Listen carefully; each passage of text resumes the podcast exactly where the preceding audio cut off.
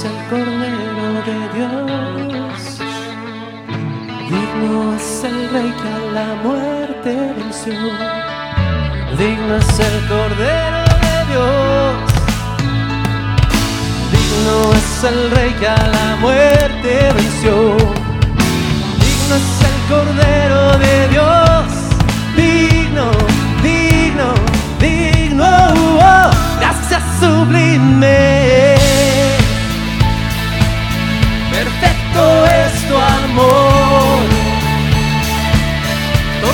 Tomaste mi lugar.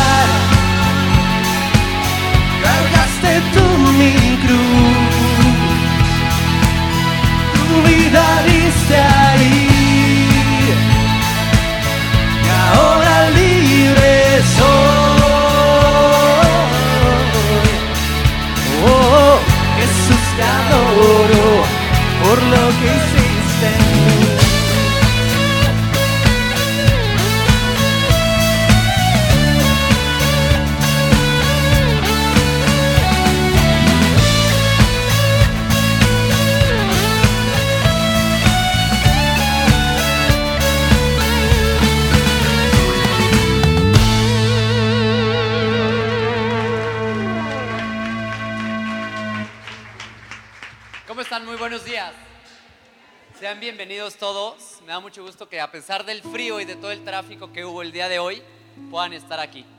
Así es. Creo que hubo una carrera, una carrera, ¿no? De bicis o algo así. Cerraron todos lados, pero yo en la mañana me vine en metro. Estuvo un poco frío el asunto, pero, pero estuvo bien. Me salió barato el chiste. Bueno, pero en el metro, como sea, te van calentando todos los demás. De hecho, estaba un poco calientito, debo aceptarlo. Oigan, tenemos varios anuncios, estamos muy contentos porque este, pues esto no para. Eh, tú dirás, pues ya va a acabar el año y seguramente estos se van a poner a descansar o se van a ir de vacaciones. Pues no. De hecho, creo que es el segundo año consecutivo donde no paramos. Se pueden sentar mientras si quieren. ¿eh? no se vayan a cansar. Nos vamos a tardar un ratito, es lo que quise decir. este es el primer año que no vamos a parar ni un día. Eh, tanto el 24 como el primero vamos a tener actividades que ahorita les vamos a ir anunciando. Y la primera, la primera ya es el 24, ¿no? El 17 y el 24, ¿no? El 17 empieza la nueva serie de, de Navidad, pero nuestro evento importante es el 24. Así es, el 24 de diciembre, como ustedes saben, vamos a festejar el ¿El nacimiento de Jesús, ¿no? Y para esto, pues normalmente las familias hacen una cena. Pero lo que estamos platicando es que nadie va a tener derecho a cenar si en la mañana no vinieron a la iglesia. No hay mejor manera de poder celebrar el nacimiento de Jesús que viniendo a la iglesia, viniendo a escuchar eh, justamente su palabra y lo que él, él tiene para decirnos. Entonces, va a haber un evento especial el 24 de diciembre a las 11 de la mañana y justamente como es un evento sumamente especial, no vamos a poder venir ni de jeans, ni de tenis, ni de chanclas, ni de pants, ni nada de eso. ¿Por qué me describiste? Era para que no se me fuera olvidando. Ah, ok, está bien. Eso sí, no dudamos que todos vengan bien bañaditos, pero ese día sí queremos que se note un poco más. Entonces va a haber todo un dress code. Lo que sí es que les vamos a pedir disculpas, van a tener que venir una hora más temprano. Generalmente están acostumbrados a llegar a las 12, pues no, ese día van a tener que llegar a las 11 de la mañana para poder iniciar nuestro evento. Ahora, ¿qué, es- qué es lo importante ese día y por qué lo estamos haciendo? Porque queremos que ustedes inviten a sus familiares o sus amigos, sus conocidos, a que escuchen este mensaje especial de Navidad que es para ellos, ¿no? Es para que Dios, Jesús, no solamente sea celebrar que nazca un, año más, sino que en realidad nazca en su corazón, ¿no? De cada, de cada persona que venga. Exactamente, en Navidad nos dedicamos a comprar y andar regalándole cosas a la gente. Y qué mejor que en Navidad tener el mejor regalo que sería la salvación, ¿no? Entonces, esa es un poco la intención, que vengan, que escuchen y que conozcan eh, quién es esa persona que se celebrará en la noche. Exactamente. Entonces, se los llevan a desayunar con la excusa de que, oye, es que después del desayuno te voy a llevar a un lado. Se los llevan a desayunar, luego se los traen acá y aquí van a salir más que satisfechos. Y, este, bueno, ese sería nuestro primer evento del, del mes en general, ¿no? Exactamente, y como les hemos venido repitiendo, esto no para. Así es que el 31 de diciembre, sí, escucharon bien, el 31 de diciembre vamos a tener un evento especial. El anís. Y este evento especial se va a tratar de que ustedes van a tener la oportunidad de terminar el año alabando a Dios y e, e iniciar el 2018 alabando a Dios. ¿Qué mejor? Imagínense. Ustedes, imagínense un evento. Imagínense un evento que les permita en los últimos minutos del año poderle agradecer a Dios por todas y cada una de esas bendiciones que les dio durante 2017. Y qué mejor que poderle iniciar 2018 agradeciendo por todo lo que va a venir en 10 2018. Yo estoy seguro que todos los que estamos aquí estamos convencidos que en 2018 va a haber una bendición para nosotros mucho mayor de la que hubo en 2017. Entonces, qué mejor que poderlo hacer de esta manera. Exactamente. Además, Oscar viene planeando todo el año este evento.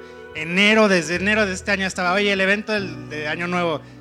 Los, mis condiscípulos no, no me dejarán mentir, pero enero, febrero, marzo, en plena mayo, si quieres, Año Nuevo. Entonces lo tiene bien agendado, entonces ustedes agéndenlo igual que él bien. Muy bien. Así es, así es que no se lo pierden. Eh, este, este evento también es un evento formal y este evento eh, va a tener un costo de recuperación. El costo va a ser mínimo. Si ustedes comparan el costo que va a tener, que es de 100 pesos, eh, con todos los eventos que se están haciendo allá afuera para eh, despedir el año, la verdad es que va a ser, es, es un costo mínimo. Y vaya, este es, eh, insistimos, es un costo de recuperación porque van a haber sorpresas ese día. ¿Incluye ¿no? cena, Cham? No. No, todavía no. Pero si nos si incluye- O sea, vénganse cenados. Exactamente. Eso es lo que quise cenados. decir.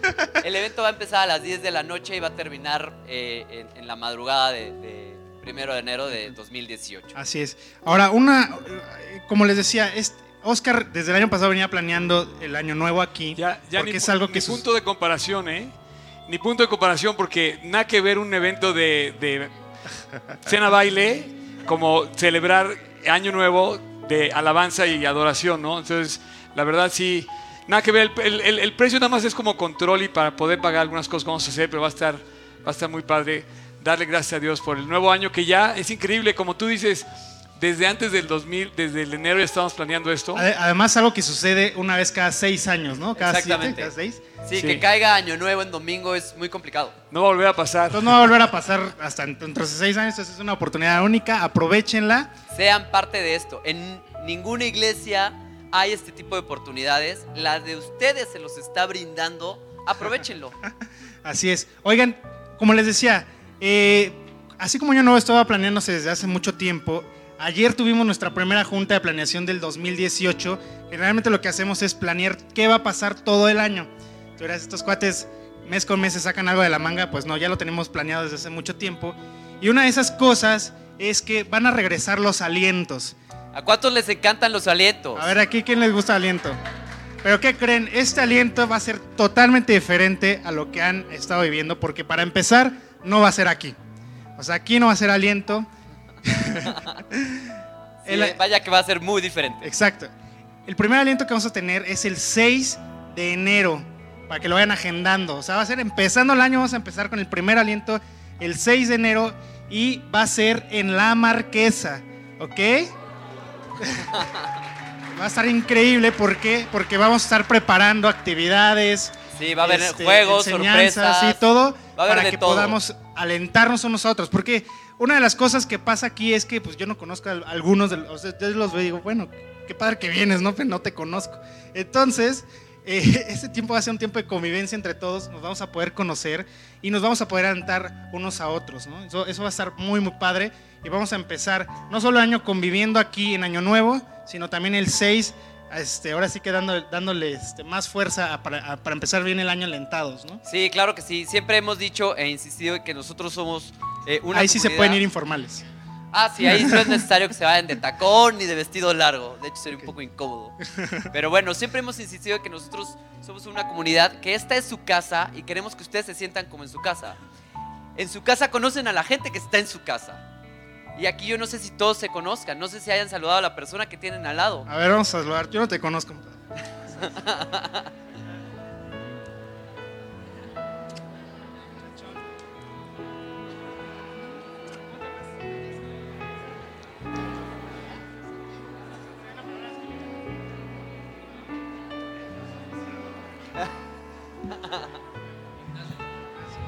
Pues muy bien, felicidades a todos los. ¿Quiénes vienen por primera vez? A ver, Sí. Bienvenidas, bienvenido. Qué padre que estén aquí. Al menos ya los cono- conocemos de vista. Yo acabo de conocer a cuatro personas que no conocía literalmente. Entonces, este, qué, qué padre, ¿no? Así es.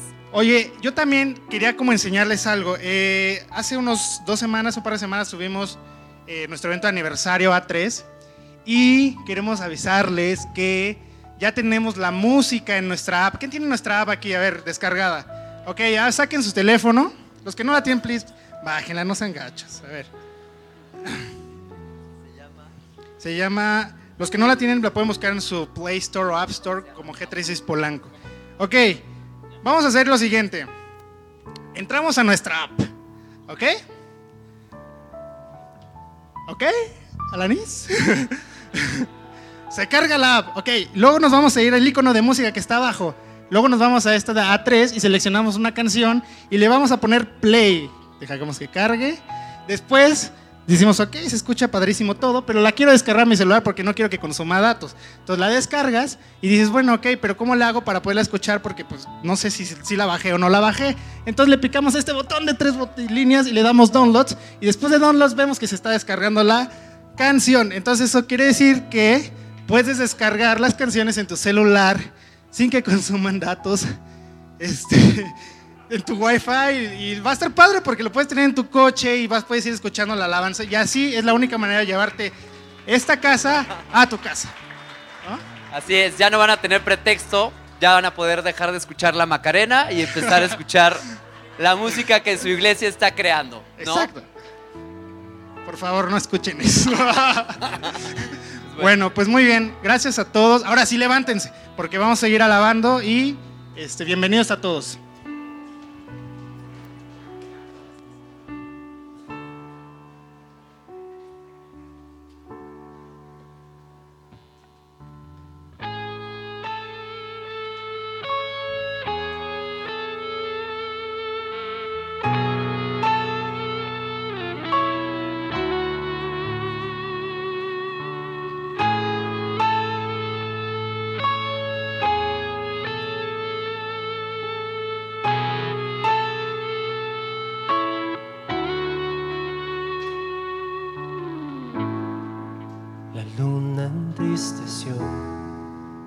Sol se apagó, cayó el salvador del mundo. Su cuerpo en la cruz, su sangre derramó el peso del pecado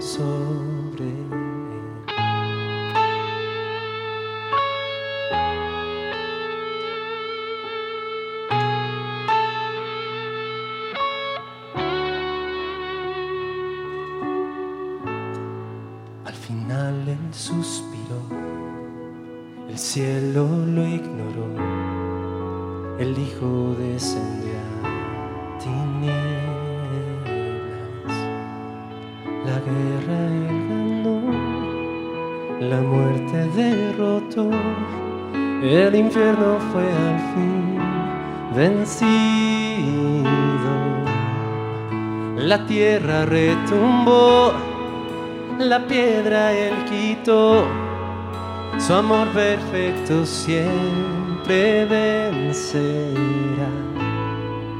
El rey resucitó, la muerte derrotó, ganando la victoria.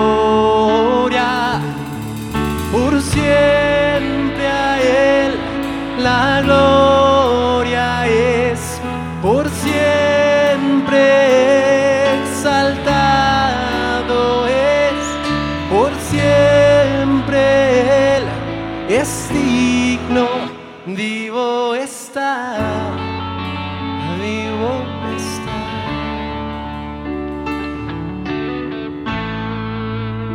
tierra retumbó, la piedra él quitó, su amor perfecto siempre vencerá. El rey resucitó, la muerte derrotó, ganando la victoria.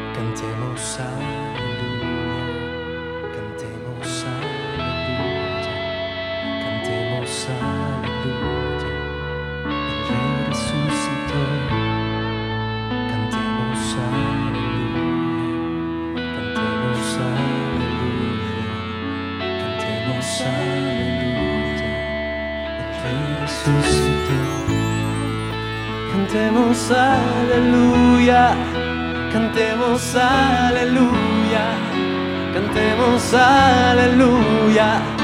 El rey resucitó. Cantemos aleluya, cantemos aleluya, cantemos aleluya. El rey resucitó por siempre él la gloria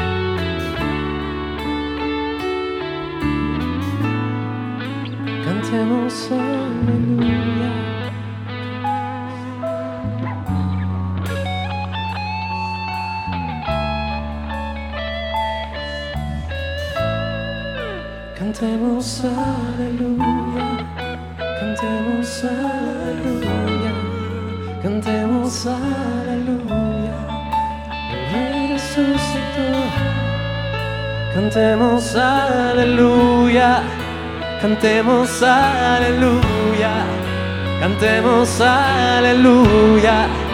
El Rey resucitó. Cantemos aleluya, cantemos aleluya, cantemos aleluya. El Rey resucitó.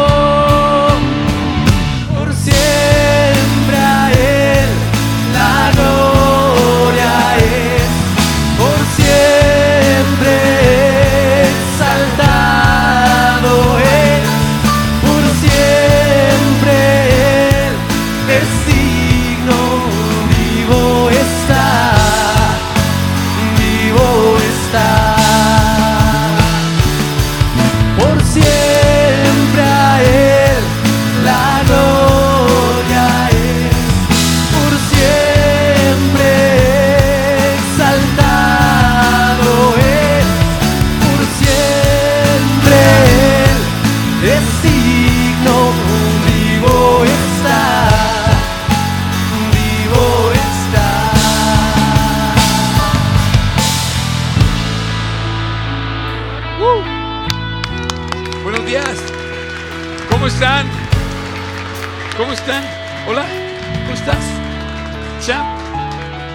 Oigan, este, ¿no está, ¿no está increíble esto de que no paremos aquí con tanta cosa?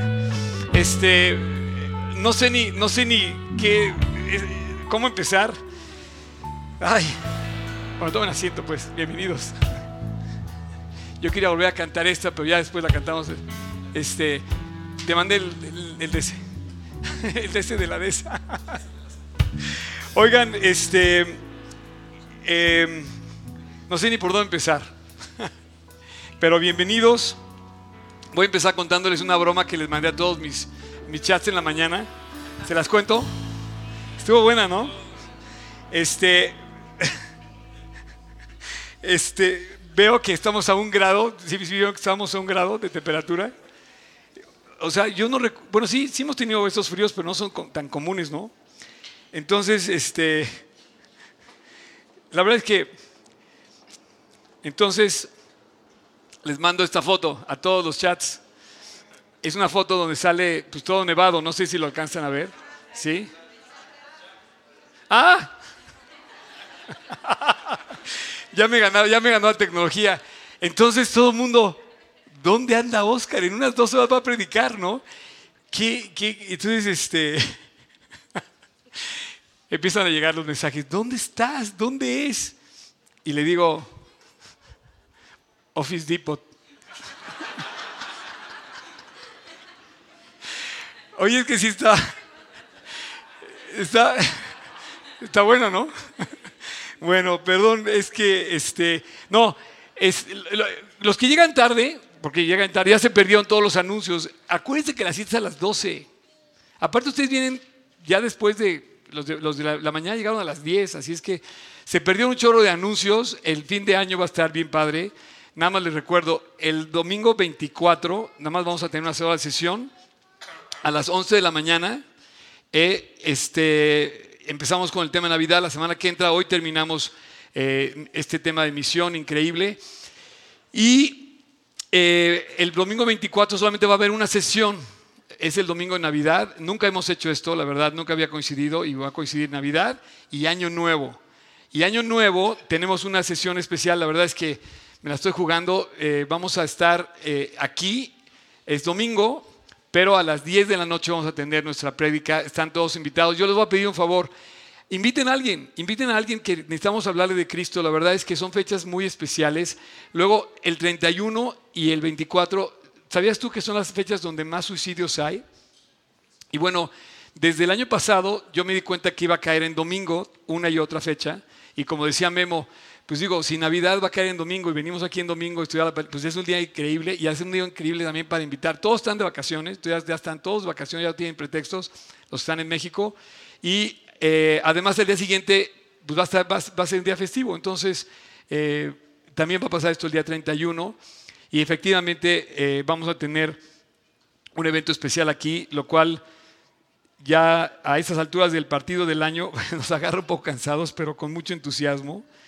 Y bueno, esto de, de la app también se me hace precioso podernos llevar la música eh, en- en- para nosotros, eh, donde estemos. Y no es, no es una cosa exclusiva, no, la, la- la- la- iglesia es algo increíble. Fíjate que eh, pertenecemos a una comunidad que es mundial.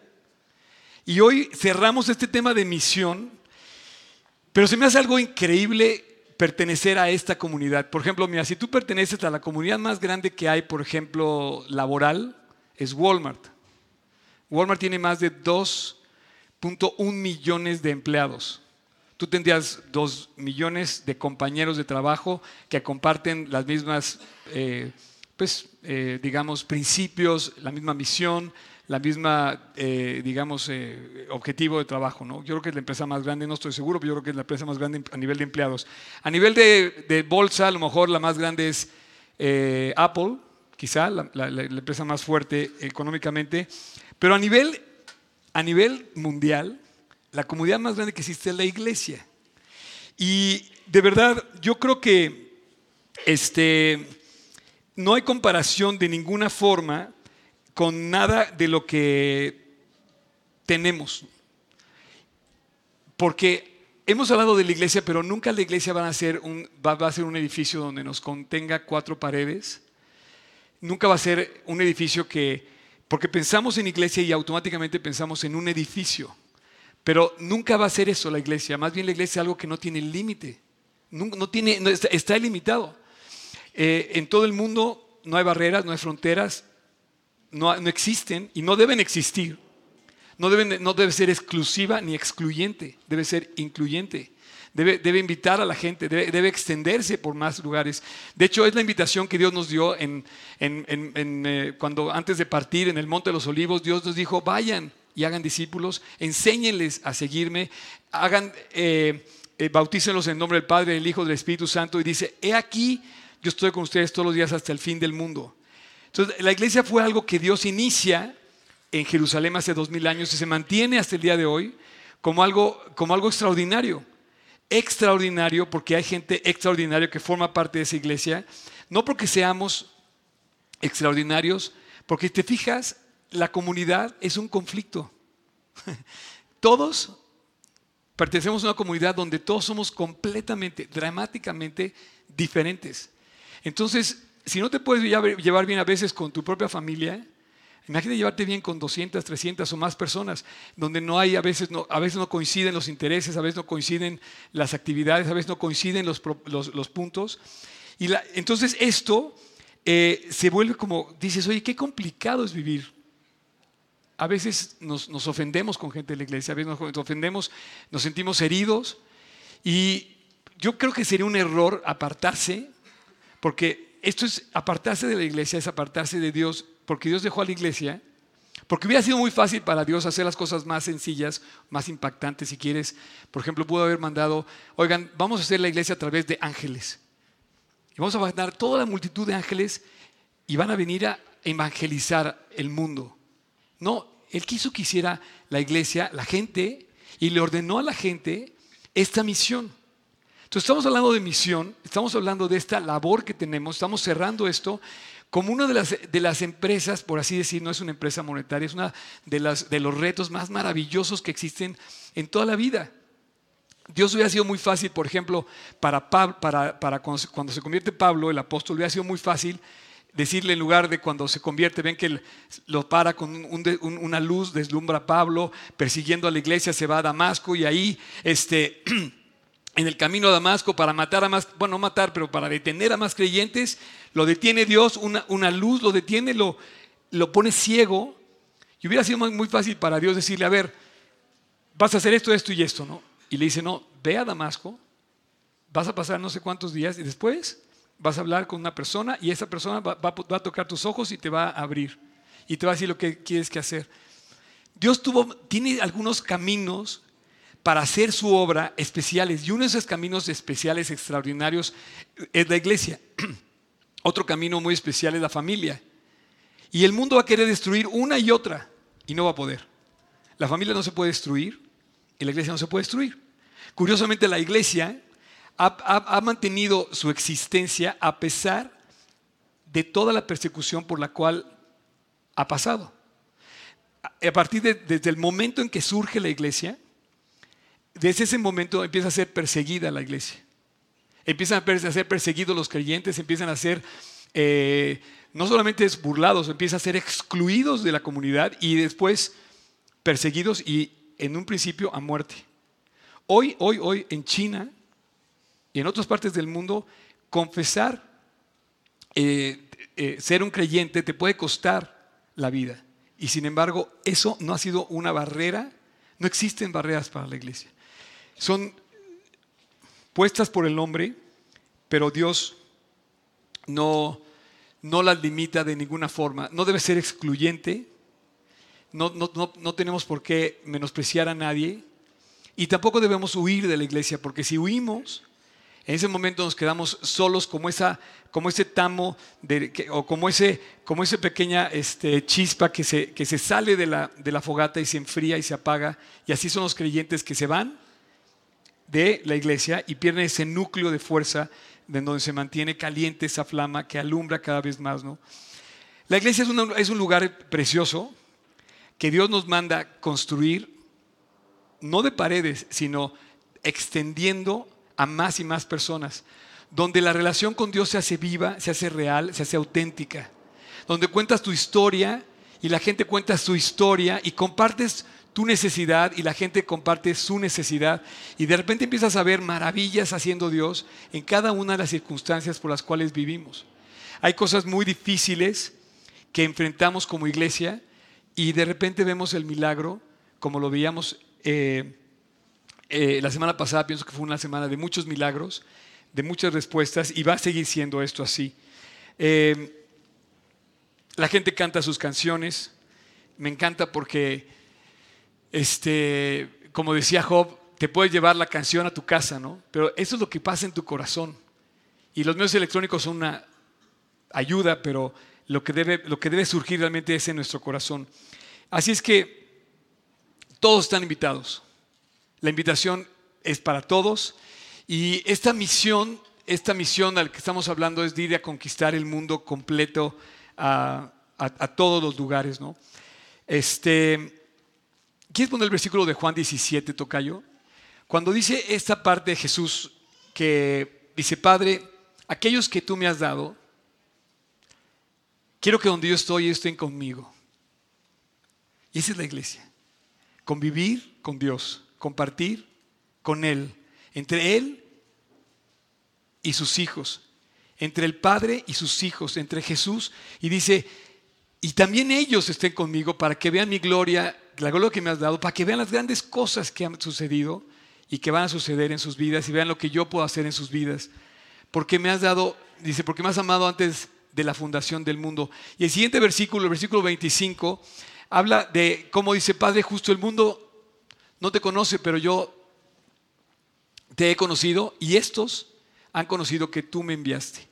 Así que la, invitación de Dios es para que todos crezcamos y extendamos esas, digamos, eh, eh, eh, barreras que, son más que cosas que pasan en nuestro, en nuestro corazón, que no deberían estar. Y fíjate, quiero decirte que Dios puso al cuidado de Dios puso al cuidado de nosotros, al cuidado de su iglesia, puso esta, esta, esta misión y la pudo haber puesto en manos de personas más capaces, de seres que no tuvieran falla, de seres que no fueran, eh, eh, este, que no tuvieran momento de, un punto de error pudo, pudo, haber sido a través de ángeles, ¿no? ¿Y por qué los puso en nuestras manos? Dice, vayan todo el mundo y prediquen el Evangelio y van a empezar a hacer ahí la iglesia. Cuando Él hace esta labor, cuando saca esto, dice, no, no dijo hagan la iglesia, dijo vayan todo el mundo y prediquen. y había un mundo de, gentiles y había un mundo de judíos. Y, es curioso porque toda esta, toda esta formación y toda esta historia de la iglesia se, se ve en, referida, en referencia hacia el primer eh, eh, eh, legado que nos deja después de que él muere, que son el libro de Hechos, se empieza a conformar y se empieza a dar como un relato, como un noticiero que va diciéndonos qué va pasando, ¿no? Entonces la iglesia nace bajo el testimonio de la muerte de Jesús. O sea, él no hizo la iglesia estando vivo, él hizo la iglesia estando muerto. Curiosamente es otro testimonio a favor de él y del milagro. Empieza a, empieza a prenderse la iglesia cuando el líder de la iglesia se muere. Qué curioso, ¿no? Cuando muere, resulta que la tumba se encuentra vacía y con el paso del tiempo, él, hay un registro de más de mil personas a las que él se aparece contemporáneos en el momento y dice, lo vi resucitado. Personas que estaban en ese momento que su testimonio fue encendido. ¿Por qué? Porque de repente habían matado a su líder, Cristo estaba muerto, lo habían crucificado como un criminal y de repente aparece en el camino de Maús, aparece en el mar de Galilea y por cierto, en el mar de Galilea aparece comiendo. Te, te das cuenta que come, ¿sabes por qué? Qué curioso que el relato del Evangelio de tantos detalles y de tantos esos detalles podamos sacar tanta información. ¿Por qué crees que el Evangelio dice que comió? Cuando se aparecen a los, a los apóstoles que estaban en el mar, ¿te acuerdas que, que Pedro tenía la, la camisa y se la pone y se echa al mar y- y- y come con ellos y que, y que estaban asando unos pescados? Primero porque te quería recomendar que fueras a comer al Nautilus pescado. ¿no es cierto? Cristo comía pescado. ¿eh? Quiero que coma pescado. Cristo comía pescado, en serio. Es un hecho. Pero no, ¿sabes por qué? Porque un espíritu no puede comer. O sea, para que no hubiera, para que no hubiera duda, él estaba vivo, completamente vivo. Dijo, miren, coman. Y comió. Ese hecho, o sea, no estaban alucinando los discípulos, estaban viendo la realidad, lo que estaba pasando, porque un espíritu no puede comer. Pero eso lo relata el Evangelio. Y de esta manera ellos, pues el fuego de esta iglesia se enciende más porque empiezan a predicar ya no un Cristo muerto, empiezan a predicar, un Cristo vivo. Y dos mil años después, hoy estamos hablando de ir a predicar el Evangelio, de crear ese corazón misionero en medio de nosotros y de anhelar ese corazón misionero de predicar a un Cristo que vive, que hace grandes cosas. Y es lo que, por ejemplo, eh, una persona se me acercó hace, salimos de la sesión anterior, ¿no? Y quiero hacer la referencia así como el pan fresco que sale del horno calientito, te lo voy a pasar. Me dice, Oscar, quiero decirte que toda esta serie de, mis- de misión ha encendido mi corazón. Ora por mí, me dice, porque me están persiguiendo. Me- le di un folleto a una persona y me dijo con el folleto en la mano, un folleto de estos que tenemos, y que la persona me dice, no me hagas esto. Me dice, ¿tú crees que yo me voy al infierno? Y le dice, sí.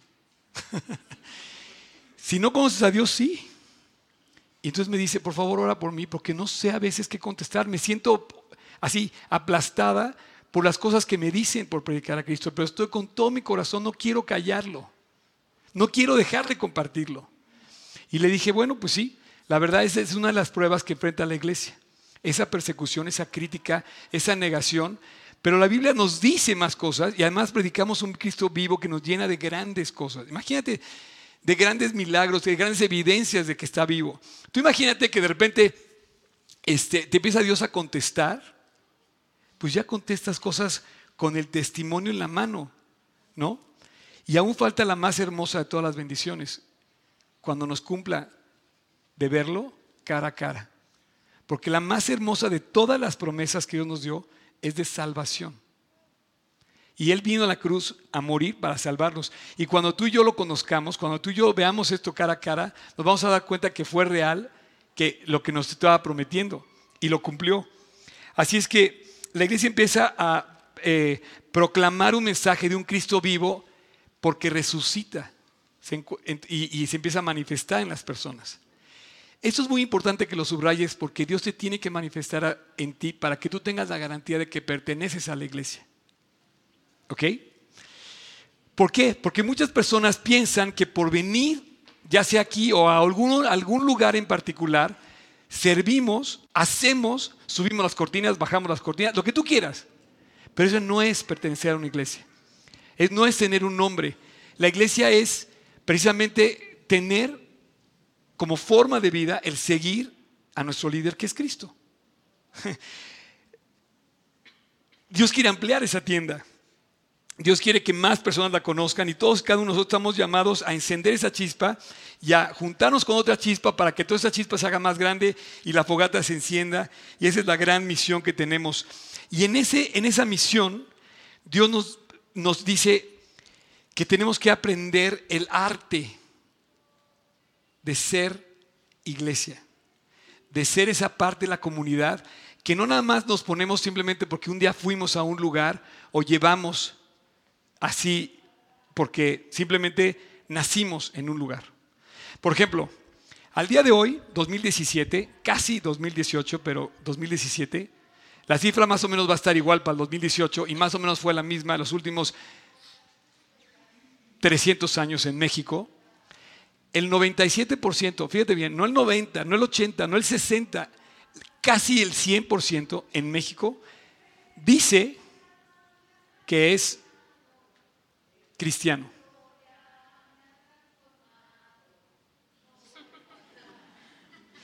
Mi historia, ellos coinciden conmigo también. Esta historia me ha transformado, no vuelvo atrás.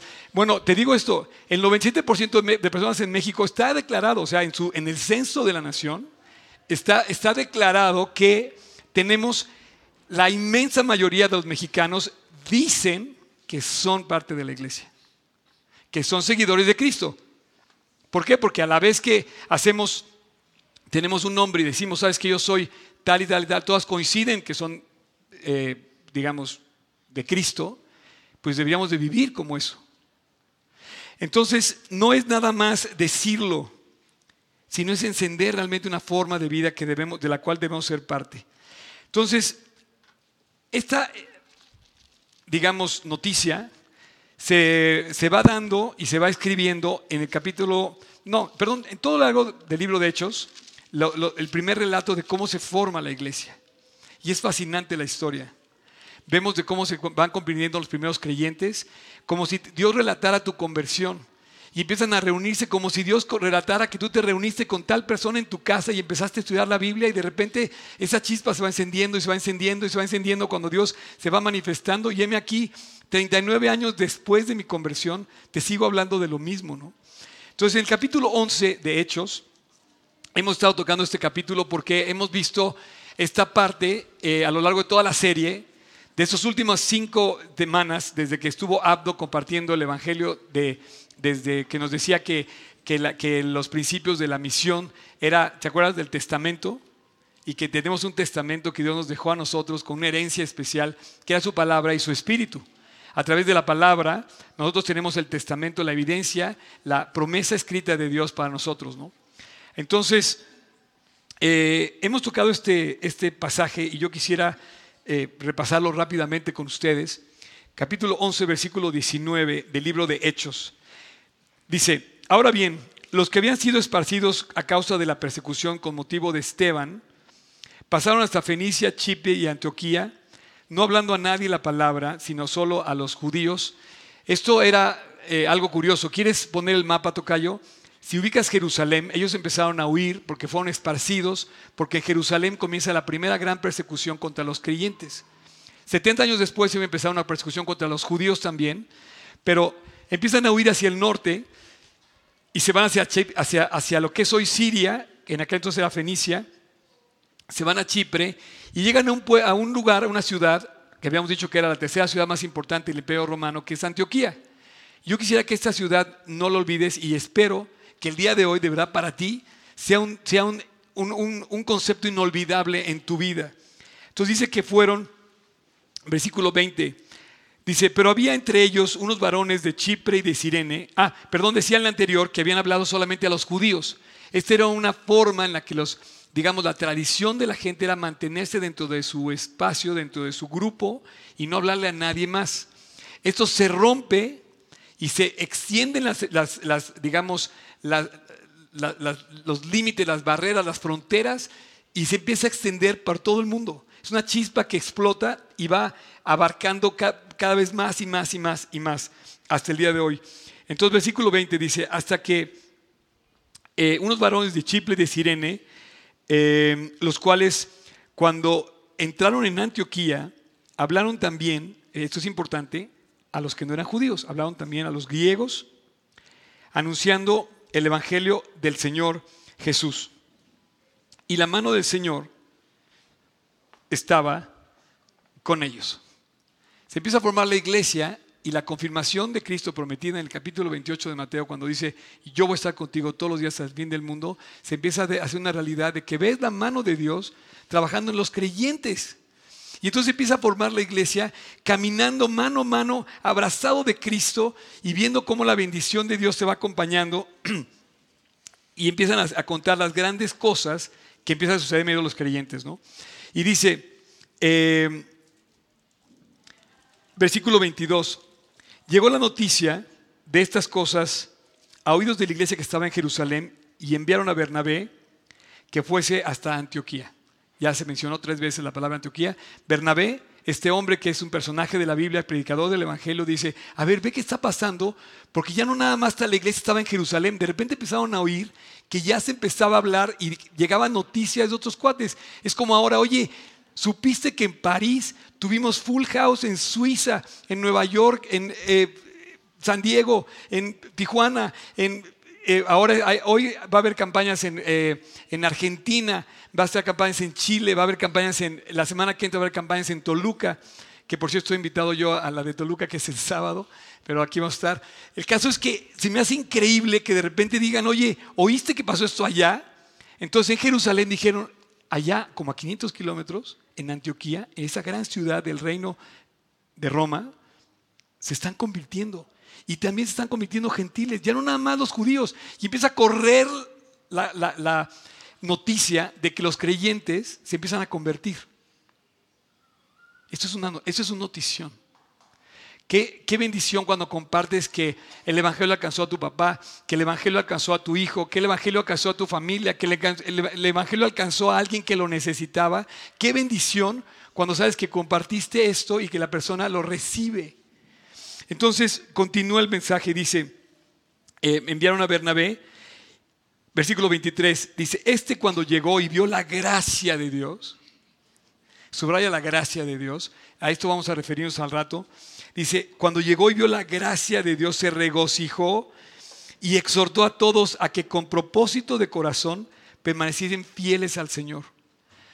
Todo lo que hacemos en nuestra vida manifiesta la gracia de Dios, estamos aquí por gracia de Dios, tenemos el favor de Dios y todo lo que hacemos nos invita a permanecer fieles. Necesitamos permanecer fieles y todo lo que esta reunión es para que sigamos caminando y nos permanezcamos fieles al Señor. Entonces llega Bernabé y se da cuenta de todo lo que está pasando y dice, esto es increíble. Y dice, oiga, manténganse así, sigamos predicando a Cristo. Y dice, él era un varón justo, lleno del Espíritu Santo y de fe, y, de una, gran, y una gran multitud fue agregada al Señor. Hasta ese momento, el número de personas no tenía identidad. Si tú hoy trabajas dentro de los dos millones de personas de Walmart, tú sabes que tu identidad es ser de Walmart. Tú no puedes ir a trabajar al Price Club, al, Costco. Antes se llamaba Price Club, perdón. ¿Se acuerdan cómo se llamaba el Costco? Se llamaba Price Club. Bueno, pero bueno, el caso es que si tú eres de, un grupo, no, tú tienes la identidad de un grupo, no puedes irte al otro, ¿no? Pero hasta ese momento no había identidad para un creyente. ¿Qué eres tú? No me contesten, por favor, porque aquí va, ya, ya, ya, ya sé lo que soy. No, es que aquí es donde entra la, cosa de qué, nombre tenemos. El versículo 24 precede al versículo 25. ¿no? Pero el versículo 25 a mí me revela algo muy especial y el 26. Versículo 25 dice, después Bernabé fue a Tarso a buscar a Saulo. Ahorita vamos a hablar por qué lo fue a buscar a Tarso. Si tú ves en el mapa, él era uno de los que estaban huyendo. Uno de los perseguidos era, era, era Pablo. Saulo, que también era Pablo, era uno de los perseguidos. Y entonces la iglesia empieza a sufrir con este hombre que empieza a predicarlo, pero empieza a ver la inmensa como persecución que nos daría miedo. Entonces él predica en, Damasco, después predica en Jerusalén y inmediatamente después ya lo querían matar tanto en Damasco como en Jerusalén. Y de ahí se va a su pueblo, a, Tarso, a su ciudad, y ahí permanece. Un poquito espantado, por así decir, pero Pablo es el hombre más, eh, digamos, el predicador más conocido de todos los tiempos, el, el predicador con, el predicador con mayor éxito. Y dice, pero hallándole, lo trajeron a Antioquía, nuestro lugar especial, este lugar que quiero que no olvides. Lo llevaron a Antioquía, versículo 26. Y se congregaron ahí, o sea, Bernabé y Saulo, todo el año con la iglesia. La palabra iglesia empieza a aparecer, pero no existía un solo sitio como tal. En ese momento, justamente, el libro de Hechos nos dice que, la, iglesia es el grupo de creyentes, pero no existía un sitio. Estaban en Antioquía, estaban en Chipre, estaban en Fenicia, estaban en Jerusalén y seguían extendiéndose. Y dice que fueron a Tarso, fueron por él y enseñaron a mucha gente en Antioquía. Y dice aquí, y a los discípulos se le llamó cristianos por primera vez en Antioquía. Entonces en Antioquía resulta que surge la identidad del creyente. Y eso es algo muy importante. Yo te quiero preguntar, si el 97% de los mexicanos decimos que creemos en Cristo, ¿por qué vivimos como... O sea, la violencia aumentó, la corrupción aumentó, la mentira aumentó. A ver, a ver, a ver, hay algo que no cuadra. Si este país, el 97%, viviéramos como viven los creyentes de Antioquía, sería un paraíso México, en todos los sentidos. Olvídate de la corrupción. Las cascadas de agua azul, no sabemos si fue, le están echando la culpa al terremoto, pero es la basura que han, que han echado a los ríos de nuestra nación que está así. Oye, ¿qué no dice la Biblia que no tires basura? Pues en, en cierto sentido sí te invita a vivir diferente. Pero hay una cosa, ¿por qué vivimos tan mal diciendo que somos tan buenos? ¿No será que hay un error en nuestra identidad? O sea, lo que nos dice el nombre implicaría que México, como país, el 97% de las personas que creemos, decimos que creemos en Dios, viviéramos como tal. Contando las maravillas de Dios, viendo las maravillas de Dios, viendo la gracia de Dios, sosteniendo esta nación y viendo, crecer y desarrollar esta nación. Eh, voy a terminar nada más con un par de versículos más adelante. Versículo 27 dice, eh, y aquellos, bueno,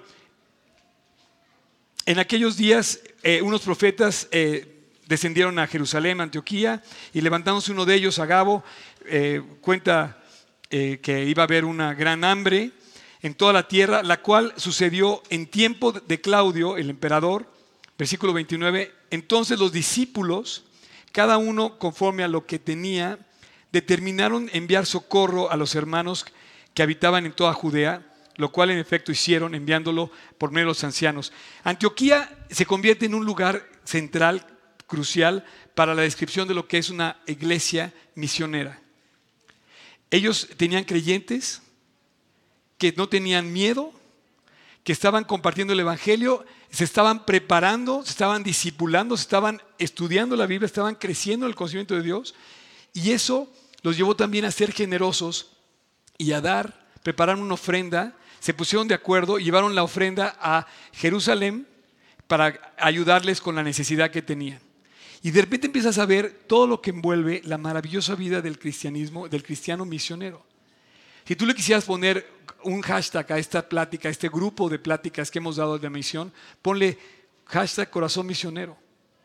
Pero si tú le quieres pedir a Dios que te haga participar de la misión, dile Dios, dame un corazón misionero. Da- dame una, eh, una forma de vida en la que yo pueda de, de verdad ser coherente con lo que predico. Entonces, aparece el versículo 26 y dice, a los cristianos se les llamó cristianos por primera vez en Antioquía.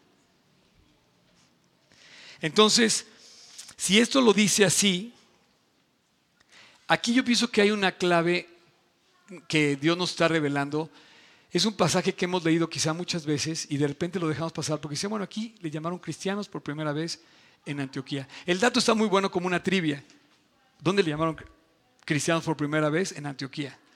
Está muy bueno como trivia, pero está increíble cuando ves lo que Dios quiso poner en ese versículo. Así como Dios quiso que Pablo llegara hasta Damasco y le abrían los ojos cuando este hombre le tocaba, la, eh, buscó en la calle este, derecha y le dijo, Saulo, hermano Saulo, recibe la vista y todo esto, y todo este mecanismo, Dios quiso también enseñarnos algo a través de lo que significa poseer, portar, mantener, lucir, decir que somos cristianos. No cualquiera debería decir que somos cristianos. No es una excusa nada más para decir ya no me hables más de Dios, es un, es un testimonio al que estamos llamados a dar. Es una verdadera eh, misión a la cual estamos siendo llamados, ser un cristiano. ¿Cuánta gente en México dice que cree en Cristo? 97%. Esto es parecido en todo el mundo. Pero en, en, Antioquía empezaron a preocuparse un poco menos por ellos y empezaron a impactar de tal manera su comunidad que la gente empezó a notar que había alguien que no era judío, que no era griego, que no era gentil. ¿Y quiénes son esos cuates? Imagínate que de repente llegaba un cuate y te ayudaba. Con un corazón misionero, venía de Antioquía, o venía de Fenicia, o venía de Jerusalén. ¿Y quién es? No, ya no soy judío. No, ya no soy gentil. Ya no soy griego, ya no soy romano. ¿Y qué eres? No, pues yo creo, sigo, predico a Jesucristo. Y entonces de repente empezaron a ser impactados. Digo, entonces tú eres, pues, cristiano. se empezaron a preocupar menos por ellos, empezaron a preocupar más por los demás. Y esto es algo que Dios nos enseña en su palabra, a morir a nosotros mismos y cuánta falta nos hace. De verdad, yo le pido a Dios que me haga cada vez más consciente de mi necesidad de morir a mí mismo y de darme a los demás. Pero ese es el corazón misionero, que deja las cosas para ir a hacer lo que Dios quiere que hagamos. Y entonces, ¿qué es lo que vale tanto que tú puedes dejar tu egoísmo, tu necesidad para ir a otro lugar y darte a ellos. Podían concentrarse mucho más en las prioridades de la gente que en sus propias prioridades. Eso lo hicieron en Antioquía y empezaron a ayudar a los demás. Em, y vieron que la necesidad que tenía la gente sobre todas las cosas era de recibir el regalo de salvación. Y empezaron a compartir esto como una realidad con urgencia. Y no quería que se les fuera nadie sin compartirles. No se escondieron. Lo decían. Y la gente empezó a notar, oye, ¿ya no eres judío? No. ¿Ya no eres griego? No. Ahora sigo a Cristo. Oye, pero no lo mataron? No. Está vivo en mí y lo veían crecer. Así que ser cristiano, quiero que me gusta este tema, es mucho más que tener un nombre. mucho más. muchas personas piensan que por tener un nombre ya estamos a salvo. Pero tú puedes decir lo que quieras, pero tu vida habla de otra cosa. Yo puedo decir que soy Peña Nieto y que voy a abordar este, mi helicóptero para llegar aquí al campo Marte y pasar los pinos. Y tú vas a decir, pues sí, tú puedes decirlo, pero no no lo eres. Yo puedo decir que voy al cielo simplemente porque mis pecados, Dios me los perdonó, pero no por decirlo significa que lo creas realmente y que tu vida ha sido transformada. Hay un testimonio detrás de ser cristiano, hay un testimonio impactante. Los cristianos impactaron a su comunidad, transformaron el mundo entero. todo el imperio romano no pudo contra este nuevo grupo de personas que estaba surgiendo, que además predicaban a un hombre que estaba muerto. ¿Cómo es posible? Decías, esto tiene que ser un milagro. O sea, Dios está manifestándose en personas que además su líder lo mataron como el peor de los criminales y de repente están transformando no solamente sus vidas, sino todo el imperio romano. Roma completo no pudo contra los cristianos. Uno de los problemas más graves que tuvo el cristianismo fue que el emperador Constantino en el siglo III se haya convertido. Porque él hizo oficial, le puso el nombre a todo el imperio de ser cristiano. Y hoy en día esas son de las trampas del diablo más fuertes. Porque hoy, simplemente porque Alguien lo dijo, todo el imperio es cristiano, no. Tiene que haber un testimonio en la vida de las personas. Podemos nacer una familia y decir que somos cristianos porque nacimos una familia cristiana y eres cristiano. Perdóname, no. Si tú no naces de nuevo en tu corazón, aunque lleve tu apellido el nombre cristiano, aunque te llamas Cristian, lo que sea, una cosa es tu nombre y otra cosa es lo que tú realmente en tu corazón ha sucedido.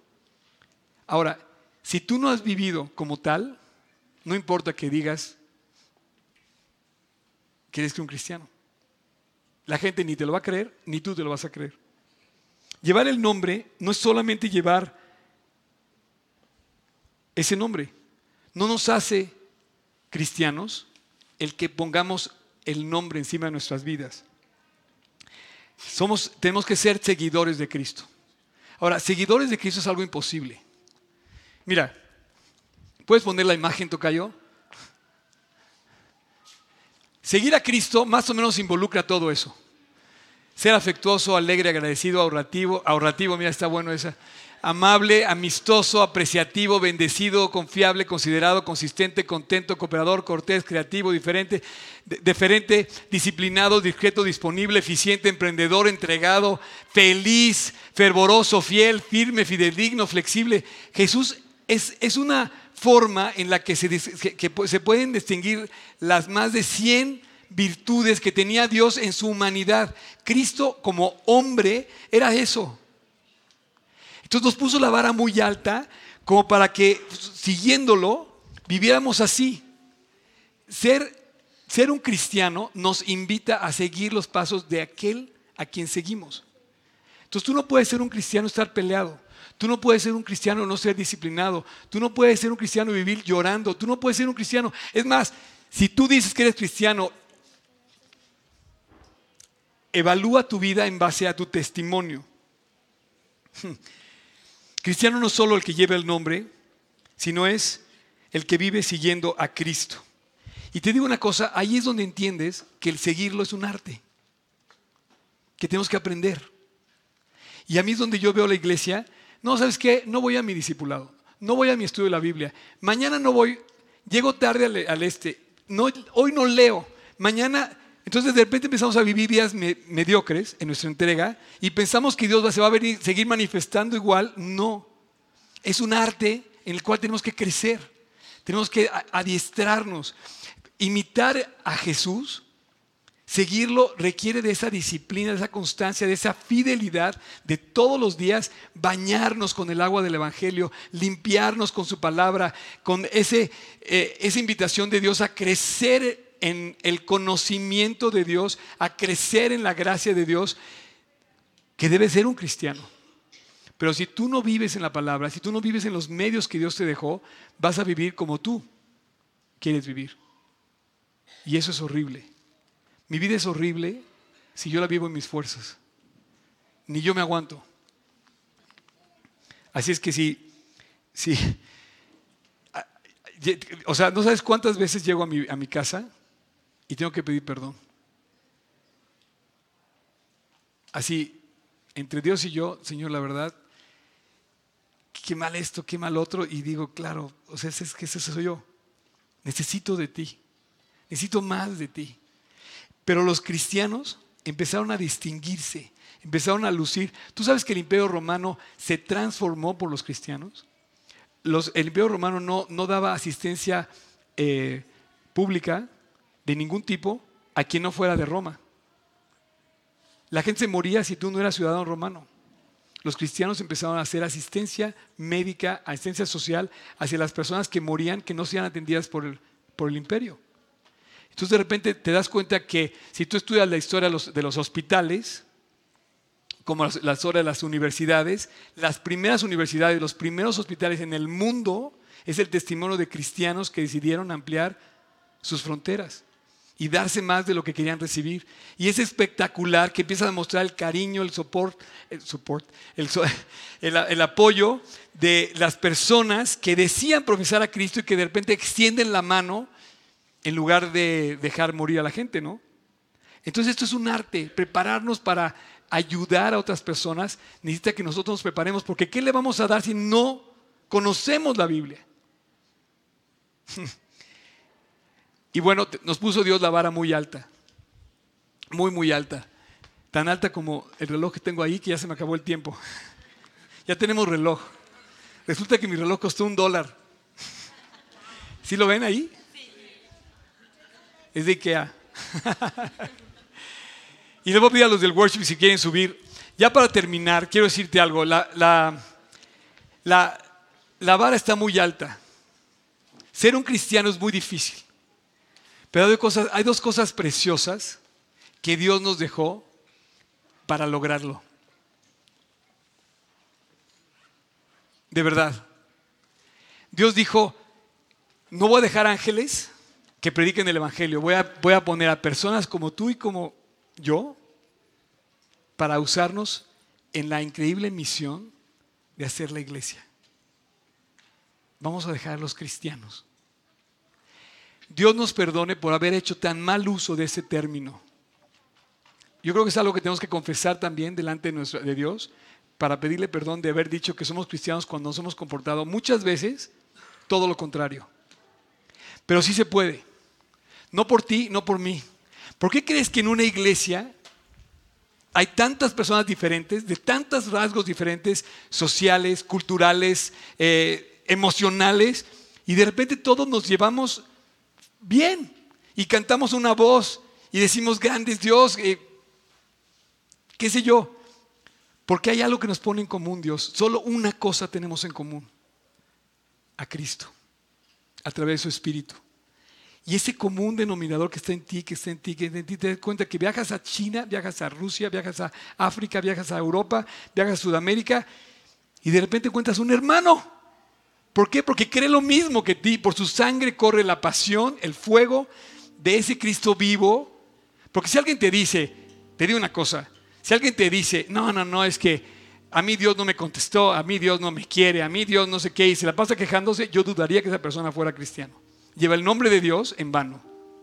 Pero un cristiano te va a decir, Dios hace grandes cosas. A pesar, a pesar de las cosas que me están sucediendo, a pesar de lo duro que ha sido la vida, yo no puedo, pero Él sí. Y Dios es capaz, aunque yo no sea capaz, jamás, jamás el crecimiento de la iglesia fue supeditado a que tú tuvieras la capacidad que tú tienes y tú, y entonces juntáramos todos para hacer un Walmart. No. No nos quiso como inversionistas, nos quiso como sus fieles seguidores. Y dice, si tú pones tu corazón, yo te voy a dar la gracia y el valor. No es por ti, ni por lo que tengas, ni por lo que eres, ni por lo que soy, ni por lo que, mis talentos. No, es por la gracia de Dios y es por el valor de los creyentes que de repente empiezas a ver las grandes cosas que Dios está haciendo. ¿Y cómo pasó esto? Pues no sé, pero pasó. ¿Por qué? Porque soy un cristiano, porque sigo a Cristo, porque lo estoy viendo en mi vida. Y entonces el testimonio, oye, ¿no eres esto? No, no eres un creyente religioso mediocre, no. Creo en Cristo, como le decía a esta chica, le dije, ¿sabes qué? Cuando te vuelva a decir este chavo que estás muy mal por hablar de Cristo, dile, perdóname, el que estás más eres tú. Y, le- y dile, eso fue mi único consejo que se me ocurrió, dile que además está en el equipo perdedor. Va a perder. Por más rollos que, le- que te eche, dije, por más rollos que te diga, va a perder. ¿Por qué? Porque Dios se ha cansado de mostrarnos las maravillosas cosas que puede hacer cuando un cristiano se atreve a vivir como tal. No a decirlo. Estamos cansados de religiones. Estamos cansados, así, ya no más, por favor, ya no me digas más de nombres. No, es que yo soy tal. No, si sigo a Cristo, mi vida se va a manifestar como un cristiano. Si sigo a Cristo, Dios se va a manifestar en mi vida. Y entonces de repente empieza a ver que gra- Dios gracias. Entonces yo cuando le pido perdón, Dios gracias porque automáticamente sé que todo depende de ti y no de mí. Y descanso, porque dije, qué descanso saber que no estoy en mis manos falibles, sino las manos seguras de Jesús. Los cristianos hacen dos cosas. Reciben la gracia, no la reciben en vano, y toman el valor de tomar el riesgo. ¿Te acuerdas que te dijo que fueron por Pablo? ¿Te acuerdas que dijo, puedes poner el versículo, el versículo, era el versículo 24, Dice que fueron por Pablo a Tarso. Ah, no, ya me equivoqué. este. ¿26? Sí, 26. Pero te voy a decir antes, eh, fueron por, fueron por, dice, se congregaron ahí, fueron por él, 25, 25, perdón, 25. Dice, ahí está. Después fue Bernabé a Tarso a buscar a Saulo. Qué increíble. Agarraron los creyentes de Antioquía y dijeron, oye, ¿cuánto cuesta traer este cuate? ¿Cómo que cuánto cuesta? Pues hay que pagar el viaje, hay que ir por él y hay que decirle que nos venga a alentar. Pues no sé cómo lo hicieron, se pusieron de acuerdo. Oye, yo quiero que venga este chavo y que haga misión acá. ¿Cómo? Sí, vamos por Pablo. Bueno, ¿sabes que Pablo es el más grande predicador de todos los tiempos? Si había ido en el 930, ahí es el que te quería. En el 930 se había ido refugiado medio, medio, medio temeroso, se había ido a Tarso. Porque dice que 930 tocayo. Dice que huyó de, huyó de Damasco, huyó de, Jerusalén. Eh, tocayo, versículo, capítulo 9, versículo 30 de Hechos. Yo sé que puedes. Ahí está. Cuando supieron esto los hermanos le enviaron de Cesarea a Tarso. Se fue a esconder. El chavo tenía miedo. Pablo, con todo y todo, no sé, se fue, se fue a su pueblo. se fue a su ciudad. Y de repente, dos capítulos después, los de Antioquía dijeron, vamos a extender el reino. Vamos a crecer, vamos a seguir y vamos a tomar el riesgo. Y sabes, tomaron el riesgo y aprovecharon la gracia. Señores y señoras, yo no sé qué ustedes tienen, pero si no son creyentes, séanlo. Y para ser creyentes tienes que tomar el riesgo y tomar la gracia. Y tú no puedes ser un creyente andar diciendo, ah, yo soy, yo creo en Dios desde chiquito. Mis papás me hablaron de Cristo. No, Dios no tiene ni nietos.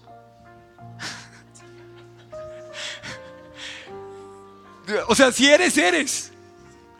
Y tienes que apropiar con valor y tomar el riesgo de creer. Porque aparte es como dices, oye, y si creo, ¿qué va a pasar? Champ, vas a ser feliz. Vas a, vas a tener paz. ¿Qué clase de riesgo es cuando te acercas a Dios? Te vas a salvar. Dios murió por ti en la cruz, dijo, para que todo aquel que en él cree no se pierda. Y Dios está gritando así a todo su pulmón, Señor, vengan. Mi casa la estoy extendiendo, mi tienda la estoy haciendo cada vez más amplia y el Evangelio circula de, por cristianos dos mil años después que dicen, no voy a parar. Pero no porque quieras hacer algo, sino porque en tu corazón debe haber un corazón misionero. y entonces empiezas a tomar el riesgo y te das cuenta que valió la pena y de repente dices, Dios, voy a tomar el riesgo y voy a agarrarme de la gracia. Y, tu gracia me va a hacer todo para que yo pueda perdonar, soportar, amar. Y de ahí, todas las virtudes que seguimos de Dios. ¿Y cuántos avientan a la, tierra, a la toalla en el primer kilómetro del maratón? Ah, pero eso sí, ¿Qué eres? Ah, yo soy cristiano. Sí, yo soy cristiano. Pero, pero ¿tienes paz? No. Ah, pues soy cristiano. ¿Perdonas? No. Oye, pero ¿cómo? Dice el Evangelio que si tú no perdonas, ¿cómo va a perdonar Dios? Entonces vivimos, la verdad, un cristianismo mexicano súper mediocre. Porque deberíamos ser una, una, nación de santos. Deberías enseñar eso a tus hijos. Antes del himno nacional, deberíamos enseñarnos a entonar la santidad de esa, de esa, de esa, vida de Dios que nos debe llevar a, a seguir a Cristo, imitarlo. Ah, no, pero ¿sabes qué? O sea, te hago mis ideas, te hago mis cosas. Y los cristianos no, no aprovecharon, no aprovecharon en vano, más bien, eso no sé si esté bien dicho, más bien, no tomaron en vano la gracia de Dios. Y de repente empiezas a ver una historia que se empieza a escribir con personas, cristianos, que de verdad encendieron el fuego, hicieron grandes cosas. Dios los dejó colgados de la brocha nunca más. Y es más, como le dijo Daniel, al emperador, y si Dios no me contesta, sepas, oh rey, que no voy a creer en tu imagen. Mi Dios dijo, es capaz de sacarme del horno de fuego, que por cierto lo sacó, y el horno y el foso de los leones. Dice, pero si no me sacara, no voy a creer de todos modos en ti. Ese es un cristiano. No un cuate que avante y tira la toalla en la primera, en la primera esquina y no, y no agarró la gracia de Dios en vano. Y de repente empieza a lucir y empieza, oye, ¿qué eres? No, pues soy cristiano. Entonces de repente hay dos cristianos que pasan así como, como en el limbo, como en, en medio de toda la multitud, ni cuenta la gente los nota. Son más de lo mismo. Pero los cristianos, por primera vez, se llamaron cristianos en donde decidieron poner a Dios en primer lugar. Y le dijeron, ¿sabes que este cuate no es lo mismo? Este cuate sí vive lo que cree. Y empezaron a decir a la gente, "Oye, yo quiero ser como tú. Y no aprovecharon en vano la gracia. Y de repente, Hechos 14, 27. Y habiendo llegado y reunido con toda la iglesia, refirieron cuán grandes cosas había hecho Dios con ellos. Un cristiano de a de veras te empieza a referir cuán grandes cosas hace Dios. Nos cansamos de contar las historias, se nos olvidan las bendiciones. Oye, Oscar, ¿te acuerdas? Ya se me había olvidado, caray.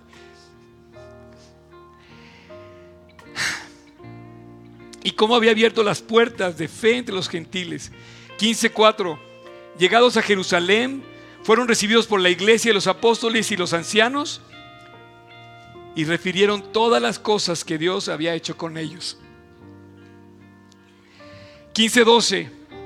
Entonces la multitud cayó. No cayó de- de caerse, sino cayó de escuchar, ¿no? Y dice, y oyeron a, Bernabé y a Pablo y que contaban cuán grandes señales y maravillas se había hecho Dios por medio de ellos entre los gentiles. Esa- ese día de Damasco fue la primera historia que dijo, ya no puedo más, dijo Pablo. Estando yo en el camino, me detuvo una eh, gran luz que me dejó ciego y empezó a contar cuán grandes cosas había hecho él. Y, Pablo empezó a contar cuán grandes cosas había hecho Dios en su vida, comenzando por la primera, decir, de ser un matón, un perseguidor de la iglesia, Dios me volvió un salvador, porque ir a predicar el evangelio ahora es mi, eh, función, ¿no? Y empezó a contar cuántas cosas Dios había hecho en su, corazón. Si tú, si, tú, si conoces a los creyentes, normalmente los creyentes hablan de Cristo. Invitan a Cristo a conocerlo a otras personas. Normalmente se gozan en compartir el Evangelio. Aprovechan cualquier oportunidad para mostrarlo, para presumirlo, para lucirlo. Déjame decirte una cosa, cuando es algo es de Dios, te acerca a Dios. Y cuando las personas son cristianas, te llevan a Cristo, no te llevan al bar, no te llevan a fumar, no te llevan a mentir, no te llevan a corromper. Cuando una persona te habla como cristiano, te lleva a Cristo. Y yo no puedo terminar esta reunión sin pedirte que seas valiente y que apropies, que no tomes en vano la gracia de Dios. No sé si tú me estás escuchando aquí, no sé quién me está escuchando en internet, cuándo vas a escuchar el mensaje que, está, que queda grabado, pero Dios te pide que tengas el valor y la gracia de apropiar la primera gracia, la más grande de todas, la salvación. Si no crees, si no te acercas a Dios, entonces ¿dónde vas a dejarlo? Así es que le voy a que se pongan de pie y vamos a terminar con una oración en donde yo no sé si los cristianos se llamaron cristianos por primera vez en Antioquía, pero yo no sé cuándo te llamaste cristiano tú por primera vez. Si yo te pregunto, ¿desde cuándo te llamas cristiano? Yo quisiera que tuvieras bien identificado, bien identificado, qué día firmaste el contrato con Walmart. Te acuerdo te, te- te acuerdo que te, perdóname, hablo demasiado rápido. Te aseguro que te acuerdas qué día firmaste el contrato en la gran empresa donde trabajas. ¿Y qué día firmaste el día que le dijiste a Dios, Dios, quiero ser un cristiano? Quiero ser, quiero seguirte, quiero, quiero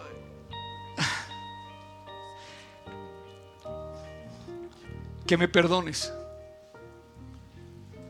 Yo no sé cuándo llamaron por primera vez a los cristianos en Antioquía. Perdón, al revés. En Antioquía llamaron por primera vez a los cristianos. Ya sabemos más o menos por... Fue aproximadamente entre el 40 y el... Bueno, los primeros entre 40 y 50 después de Cristo. Pero yo te pregunto, ¿cuánto te llamaron a ti por primera vez cristiano? ¿O cuándo te llamaste tú por primera vez cristiano? Padre, muchas gracias por esta mañana. Muchísimas gracias por darnos esta identidad increíble. Muchísimas gracias Dios por tu preciosa palabra. Muchísimas gracias porque los que hemos creído en ti podemos contar cuán grandes cosas. Esta serie de misión ha sido precioso Dios. Todo lo que nos has enseñado, eh, gracias por invitarnos a tener este corazón misionero. Y Padre, quiero terminar pidiéndote que escuches la oración que vamos a hacer ahora. Y sobre todo ese corazón escondido entre las cámaras o escondido entre nosotros aquí, el que nadie ve más que tú, que lo escuches en la siguiente oración. Así es que si tú crees hoy, estás aquí presente y no tienes definido o no sabes o nunca lo has hecho, arreglar tus cuentas con Dios y pedirte perdón, pedirle perdón, hoy es el día. Yo te invito hoy, en este momento, para que este sea tu momento, entre tú y Dios. Así es que si tú quieres, así como estamos, con los ojos cerrados y el rostro inclinado, repite conmigo esta oración. Señor Jesús, te entrego mi vida. Entra a mi corazón. Quiero ser un cristiano que te siga, pero sobre todo que te ame. Y gracias por haberme amado tú a mí primero y haber ido a la cruz. Y yo creo que ahí en la cruz tú pagaste mis pecados. Límpiame, cámbiame. A partir de hoy te hago mi Señor y te hago mi Salvador.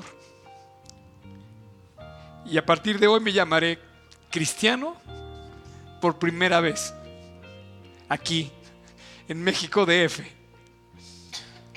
Gracias Jesús por darme muestras de tu amor. Así que hoy creo en ti. Cumple tu plan en mí y cámbiame. En tu precioso nombre te lo pido. En el nombre de Cristo Jesús. Amén.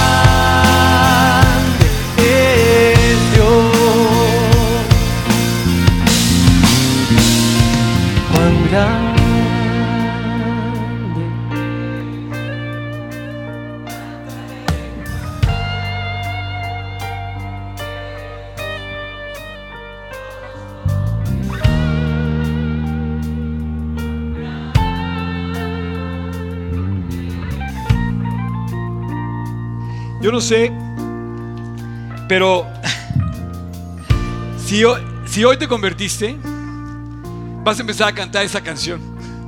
Cuán grande es Dios en tu vida y en todo lo que Él me responde y me da. En todo lo que Él hace en mí, en todo cómo Él se manifiesta. Si no te convertiste hoy y ya te habías convertido, seguramente ya has entonado este himno muchas veces. Y en el cielo, finalmente vamos a entonar también ese himno. No sé si con las mismas tonos, letras y canciones, no sé. Pero en el, en- el fondo vamos a contar cuán grandes cosas ha hecho Dios. Y Dios no es deudor de nadie. Así que seguramente tiene grandes cosas, grandes planes, grandes proyectos. El mejor de todos, transformar y cambiar tu vida. Me gustaría terminar nada más preguntando si alguien hoy, esta mañana, invitó a Cristo a su corazón. Me lo hiciera saber levantando su mano. Yo, gracias a Dios.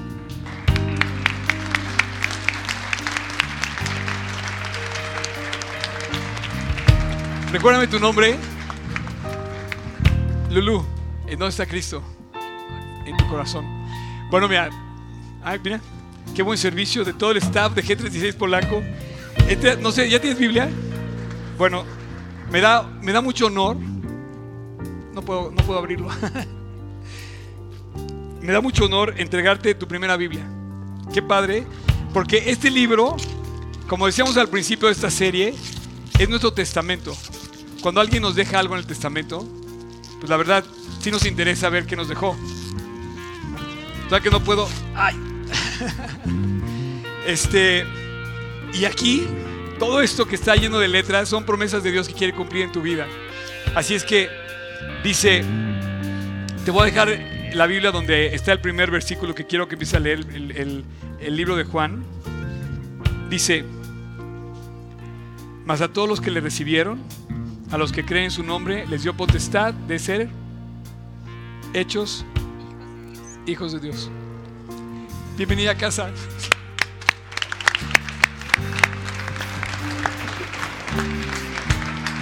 Alguien más que ha invitado a Cristo a su corazón. Gracias a Dios. Alguien más acá. Gracias a Dios. Ya sé que están atendidos ahorita. ¿Nadie más?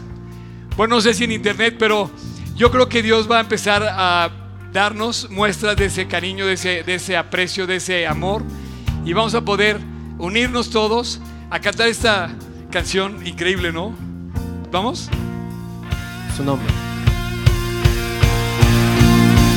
Su nombre sobre todo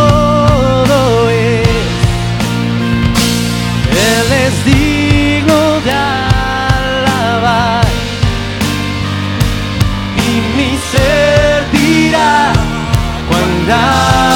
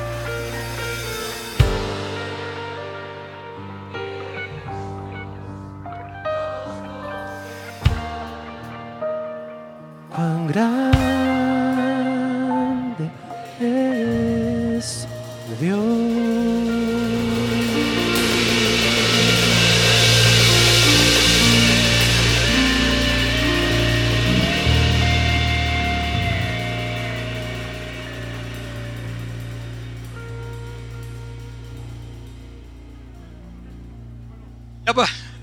Es que no se estaba cantando con el micrófono, ¿no? Sí está, ¿no? Yo quería cantar. Bueno, te fijas que dice cantaré cuán grande es Dios, ¿no? Eh, Lo dice como en futuro. Pero en mi caso ha sido una promesa cumplida por 38 años. Entonces yo debía cantar. He cantado cuán grande es Dios muchas veces. Pero si, tú acabas de recibir a Cristo, la verdad vas a cantar, cantarás cuán grande ha sido Él, ¿no? Bueno, ya estamos a a- a- por fin na- terminando. Nada más para los que, nada más recordando lo- los, los anuncios de este, este mes de diciembre, que, los cambios que vamos a tener. Los que llegaron tarde, ahí les va. Conste que no es nada personal, No pero nada sí deben llegar temprano. Eh, Navidad, empieza la serie de Navidad la próxima semana, 17. El 24 tenemos nuestro evento a las 11, de, la, mañana. Vengan todos formales, acá bien guapos. Es bien arreglados todos, únicamente a las 11 de la mañana es el único servicio que va a haber. Y si no vienen, no van a tener derecho a cena. Exacto. Y eh, tenemos nuestro evento de Año Nuevo aquí mismo. Va a haber todo, todo una producción especial para eso. Exactamente, para que Ahí reciban está. como Dios manda el nuevo año. Exacto. Y allá atrás está este Oscar Montiel. Oscar Montiel. Estará ahí eh, pues cobrándoles el- los 100 pesos que cuesta el boleto para poder venir y poder pagar pues obviamente toda esta producción que queremos montar para ustedes. Y recuerden nuestro primer aliento. Los que llegaron tarde les va. Aliento es nuestro nuevo formato. Va a ser en la Marquesa. Va a ser un evento de convivencia. Vamos a tener actividades. Vamos a poder conocernos más cada uno de nosotros. Y espero que pues estemos todos. Porque si no, pues cómo vamos a conocernos si no estamos todos, ¿no? Entonces... eh, creo yo que vamos a empezar el año muy padre, ¿no? Aquí el Así 10 es. 2018 aquí y luego el 6 de enero en la Marquesa y luego nos- no, no vamos a parar. Lo- tenemos el primer domingo, eh, que es el 7. Pues Después de este sería el el 7, las predis y pues ya tenemos todas las series que vienen. Va a estar increíble el año 2018. y Exactamente, pues- por sorpresas no vamos a parar. Exacto. Si les gustó 2017, esperemos que 2018 les va a gustar más. Exacto. Y ahora descansó Alanis y Luigi, entonces este, nos tocó a nosotros. Pero bueno, gracias a todos por venirnos. ¿Vamos? ¿Van a cantar otra? No, ya no. Bueno, pues muchas gracias a todos. Los esperamos la próxima semana. Que Dios los bendiga. Hasta luego.